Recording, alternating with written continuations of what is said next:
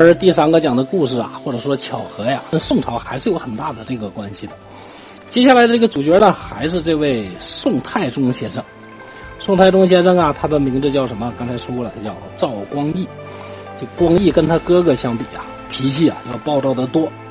他没有他哥哥那种那种这个宽宏大量啊，那种特别大气的那种这个帝王的一个志气。相对而言呢，他要小家子气很多，也要暴力很多。嗯，他起码呢，这个他对待呢那些亡国之君呢是这样的。大家都知道啊，在宋朝之前呢，呃，宋朝之前是什么呃什么时代呢？这个唐末，这个乱世，乱世之后呢，就发生了什么？这个五代十国，天下大乱。北方呢是五代啊，南边是十国，这个十个小国家。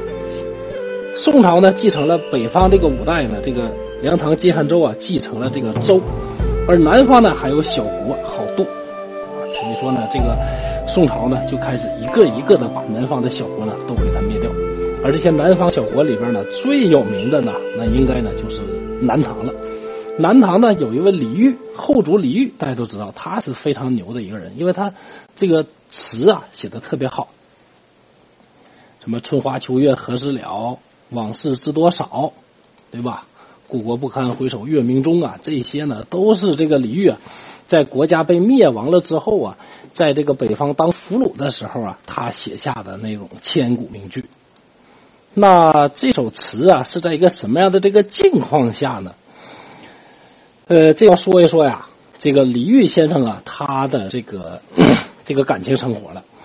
李煜先生啊，他呢一共呢有两个最宠爱的人，这是一先一后的。那前面的那个呢叫大周后啊，大周后呢，这个后来呢，这个在陪伴他的过程当中呢，这个生病了。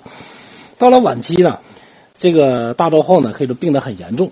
就请了自己的妹妹呢来宫里边呢去服侍自己，没想到啊被这个李煜呢看中了。那在这个大周后呢还没挂掉的时候，两个人呢眉目传情啊，就弄到一起去了。后来呢大周后死了之后呢，这个小周后呢就当上了这个呃南唐的这个国母。那很快呢这个南唐呢被宋灭掉，这个小周后呢也随着自己的老公李煜呢一起到了这个。这个开封呢做了俘虏，大家知道宋朝的这个北宋的首都呢是在开封的。到了开封之后呢，啊，这个时候呢，这个太祖呢已经挂掉了，而这个太宗呢，这个脾气呢，往肯定没那么好啊。他对这些这个亡国之君呢，可没有那么好的脾气。那他经常做一些什么事呢？就是传诏，说让这些小国啊，所有亡国之君的这个大老婆、小老婆，都到宫里边。啊，来，我们开个会。那，开会开什么呢？这就不知道了。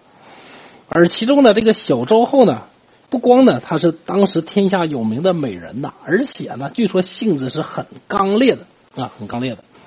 而这个光义呢，哎，可能说，哎呦，这这个就喜欢这种野马，对吧？这个骑野马，这个这个啊，这个情绪比较，心情比较好，比较好呢。所以说呢，对这个小周后呢，当然也就重点的这个照顾了一下。啊，由于呢，这个小周后这个反抗还是非常强烈的。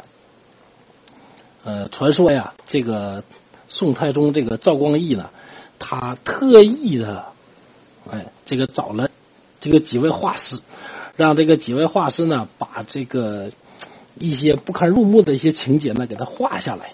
啊这个名字就叫什么呢？叫呃《太宗姓小周后图》。啊，你听这名，你就名字就知道什么意思了啊！太宗姓小周后图，把现场的这个给画下来了啊，画下来了。呃，这个从今天的看来讲啊，这个真的是有点这个违法比较比较严重了啊，犯罪比较严重了啊。但是在当时呢，作为皇帝呢，这个没有办法啊，这这个没办法。你说那个时候李煜呢，他得有多么的这个多不容易啊，心情是多么的这个沉痛。所以说呢，他才能写出来那种千古名句啊。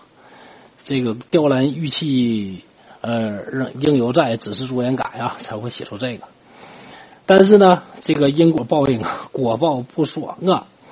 这个赵光义啊，这个做了这些事儿，那么后来的这个北宋呢，被金所灭。那金被金所灭了，这个就是《射雕英雄传》里边所讲那个靖康耻啊。这个靖康耻这个事变发生之后呢，哎，宋朝的这些这个赵光义的子子孙孙呐，包括这些这个各种妃嫔呐等等啊，宫女啊等等啊，一大票人呐，被人呢像牵着牲口一样啊，被金国呢这个拉到北方。那个时候啊，你别说这是个是什么，是这个皇后啦，什么这个啊妃嫔啦，什么公主啦。呃，宫女啦，就连什么这个太后啊、帝姬呀，就是一个公主啊，那么基本上呢，都是被这个被这个金国的这个士兵啊、这个将军呐，啊被反复的这个情报和蹂躏啊，这可以说这也是这个中国历史上的这个比较惨的一次呢，政治这个国都这个沦亡的这么一个事件。当时有一个数据啊。就是这个金兵北环的时候呢，一共呢是掳走了多少呢？是嫔妃八十三人啊，王妃二十四人，帝姬公主二十二人。哎，这都是折合黄金呐。哎呀，什么这个又有什么这个嫔御九十八人，王妾二十八人，什么中姬五十二人，玉女七十八人，进之中姬一百九十五人呐。就这些人呢，全都被。